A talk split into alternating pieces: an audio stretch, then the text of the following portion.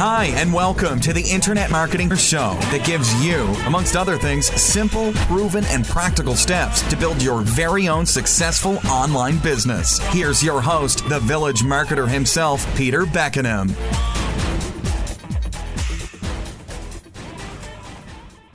Hello, and welcome back to session two of Great Communication Secrets. And this session, we're talking about your opening heart story. Hello there again. My name is Peter Beckenham, the Village Marketer, and once again I'm going to be sharing what two of my presentation signature talk mentors taught me, Pete Vargas and Pat Quinn. They are two masters in the world of communication. And truly I'm enjoying the opportunity to share this with you.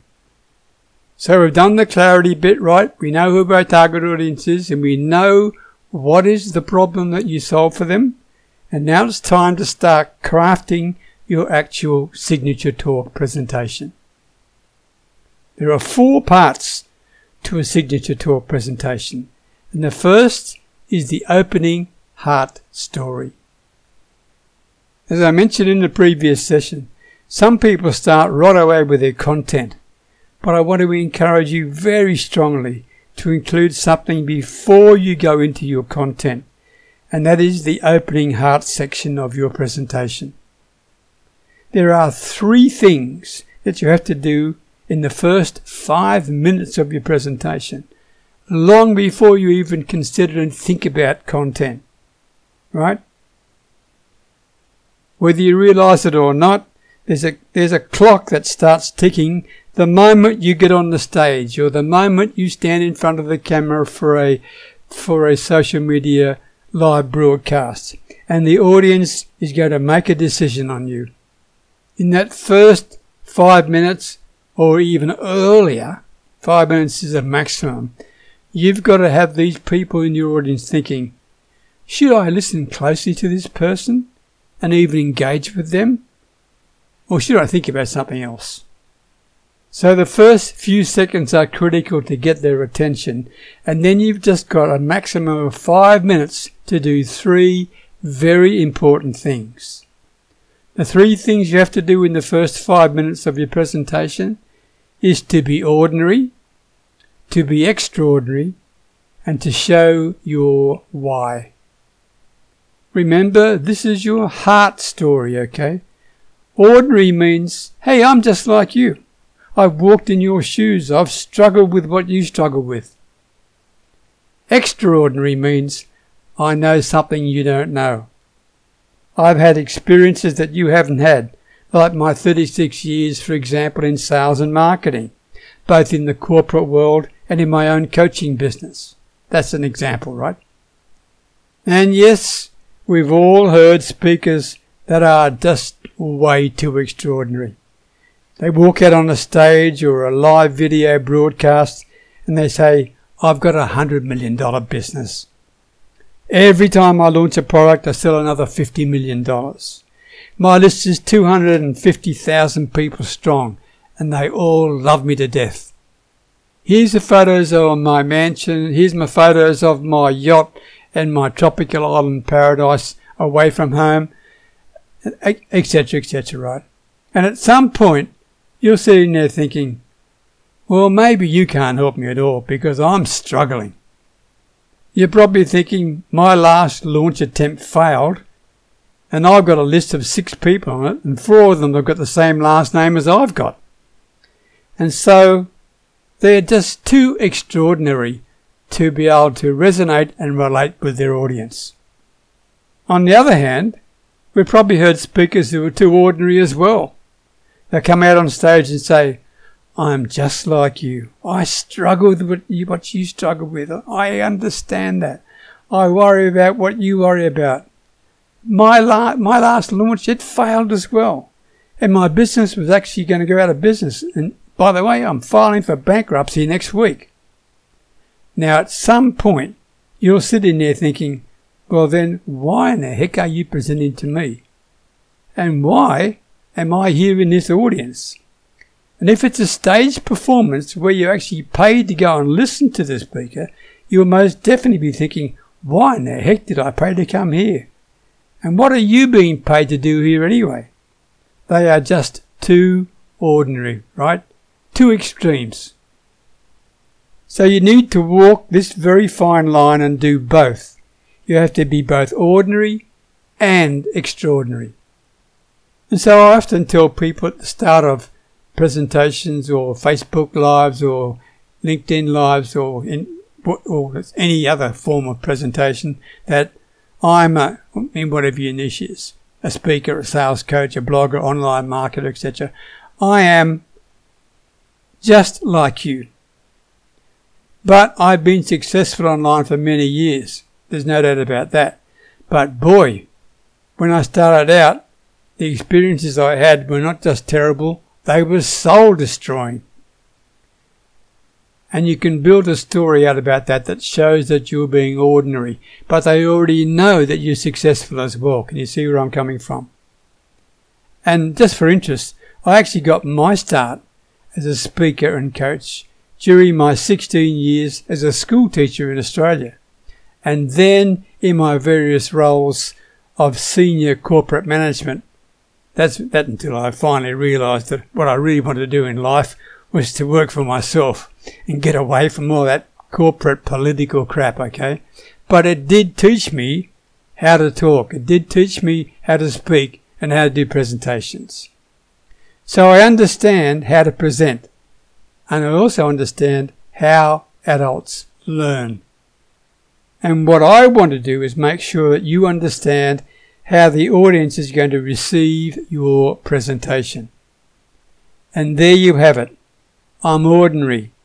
I'm a marketer, a speaker, a coach, whatever it is. I'm just like you. And I've had the same experiences that you've had, and you spell them out.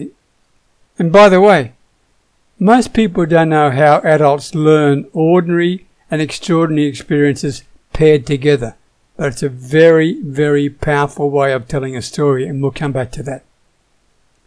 The third thing you have to do in your opening five minutes is to show your why, right? You've done your ordinary, you've done your extraordinary, and now you've got to show your why. You have to show people why you do what you do. You have to have your audience feel your why and see themselves in your why. You need, you really do need your audience to see and appreciate why you care so deeply for what you do. For your interest, my why is to make sure every kid in our remote little Thai village actually finishes high school and gives them a chance to get a job other than working on a rice farm. And this breaks the vicious cycle of poverty that is so very prevalent in this part of the world. That is what gets me out of bed every morning, even if I'm feeling lousy. That's my why, and that's what drives me. Now, to help you, one of the best and easiest ways to share your why is through a technique called episodic storytelling. Episodic storytelling is not telling your life story as a narrator would. Listing what you've done and when you did it is completely boring, right? And you'll lose your audience's attention very quickly. Instead, you have to drop your audience into a room with you. You have to put them in a moment with you where they can see what you see, where they can hear what you hear, where they can feel what you feel, where they can fear what you fear. When your audience can see what you see, smell what you smell, feel what you feel, then honestly, at that moment, I'll tell you, they'll go anywhere with you. One thing's for sure, they'll pay attention to the rest of your presentation. Your audience really will work with you when you can capture them in a moment and have them feel what you feel, as I said, see what you see, and be there with you. Okay? You, if you can do that, you can take them anywhere. They will follow you. And not only that, they will want to engage with you further once you're finished. So in the first five minutes of your presentation, put together your opening sequence Okay, in, and it makes sure it, it works this way. Make a little checklist, for example, and say, do I have the ordinary right? Am I showing I'm just like the audience? And by the way, who in the heck is my audience? Do I know who I'm talking to? Secondly, do I have extraordinary right? Am I showing why I deserve to be up here on stage or presenting in the first place? And thirdly, am I showing my why in my opening five minutes? When you do all these three things, it will cause the audience to engage with you after the presentation, and they will certainly want to listen to what you have to say. So the action step in this part of the course is to actually put together the opening sequence of your presentation. Remember, this is your opening heart story.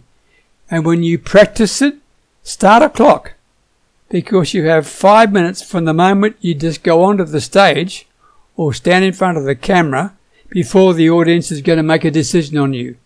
And maybe it'd be a lot less than five minutes. That's why I said earlier to you, don't start with content. Start with something that's going to emotionally involve them. Because they're thinking, should I engage with you? Or will I just back off and go and do something else? Maybe I'll just flip through and do something. Now, the last thing I want you to add in your opening sequence is something called road mapping. Road mapping. At the very end of your opening sequence, at the very end of your heart opening story, okay? What I'm saying is you have to roadmap for your audience the rest of the presentation. Now this is going to sound a little bit like junior school teaching, right?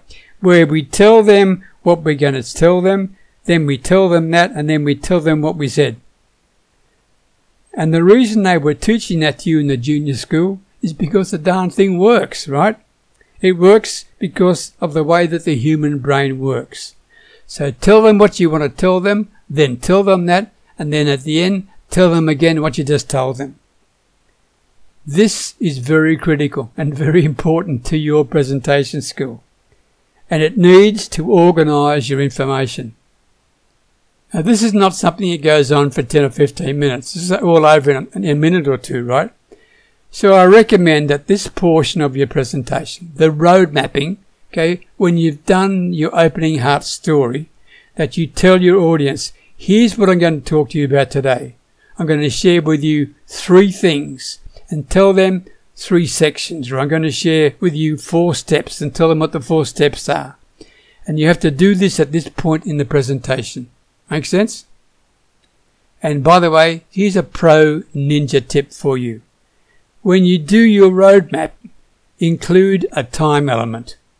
So you might say, in the next 30 minutes, I'm going to walk you through four parts of your presentation. Now, the reason you include the time element is because if you don't, then about 75% of the way through your presentation, somebody in the audience is going to think, hey, I wonder if this speaker knows how long they're supposed to be speaking for. And really, they've only got 10 minutes left according to my watch. And when that happens, remember this. All the audience behavior is contagious. In other words, if one person claps, everybody claps. If one person cries, everybody cries. If one person laughs, everybody laughs. But if one person looks at their phone, everybody looks at their phone. if one person looks for a clock, everybody looks for a clock. You can avoid all that interference that gets between your message and your audience by simply including a time element in your road mapping portion of your presentation. Then as you go through your presentation, benchmark the different sections so the audience knows exactly where you are. In other words, you start your first section by saying, here's the first thing I want to talk to you about today. When you finish that, you say, well, at this stage, that's enough to say about that. And if you have any questions, talk to me after the presentation finishes. I'll be delighted to share anything with you. Now let's transition to the second part of my presentation. And again, when you finish the second part, you say, well, At this point, that's probably more than enough to say about that. But again, if you've got any questions, talk to me at the end of the presentation. I'd be more than happy to help you. Now let's move to the third and final portion of my presentation. And you've got two choices. You can make the audience come up with their own organizational structure for your presentation. I mean, sometimes I picture the human brain like a filing cabinet, right? We have to figure out where to put things. And you can make the audience label the drawers and the folders on their own if you want. But if you do that, they're going to use up a lot of bandwidth. They're going to use up a lot of brain power, a lot of processing power, and re- trying to put that organizational structure together. And if they're doing that, guess what? They're not listening to you. So rather than that, you could simply lay out the structure for them. In other words, you could label the drawers in the filing cabinet for them. And then as you go through your presentation, say, now it's time to close that drawer and open up the next drawer and give it a name, whatever it is. If you don't do that for the audience, one thing will happen is they will make mistakes. They will take something that you taught them and put it in the wrong darn drawer. And then a few minutes later, they'll think, oh, no, that's not what you were talking about. You were talking about this. And they'll be a bit confused. So they're going to take it out of that folder, open up that drawer, put it in a new, new drawer, etc., etc. And the whole time they're doing that, they're not listening to your presentation. You've lost them. What I'm really saying to you is this. Part of getting the audience to engage with you further after the presentation, which is really our key objective, right? Is making sure that they have the bandwidth, the processing power to engage fully with your content as you present it. And so create the structure by road mapping your presentation and then benchmark each step as you go through your presentation so your audience knows exactly where you are. This keeps your audience in sync with you, and there is a much greater chance of them engaging with you once you finish. And as I said before, that really is your key objective, right? So this is the end of this session. What I want you to do is put together your opening sequence. Your opening sequence starts from the very first words you say, through to your ordinary, your extraordinary, and your why, and then the roadmap. That's your opening session of your presentation. This is the opening heart segment, and in our next session, we're going to transition to the second part of your presentation, where we'll talk about the content you have. In other words, the head section. That's what you call it, head or content section of your presentation. But if you don't get the opening heart bit right, okay, you've lost them up front it doesn't matter what your content is, they're not going to be listening. See you in the next session. Thanks so much for listening to the Internet Marketing Dinner Show with your host, the village marketer himself, Peter Beckenham. For more great content, go online, peterbeckenham.com. We'll catch you next time.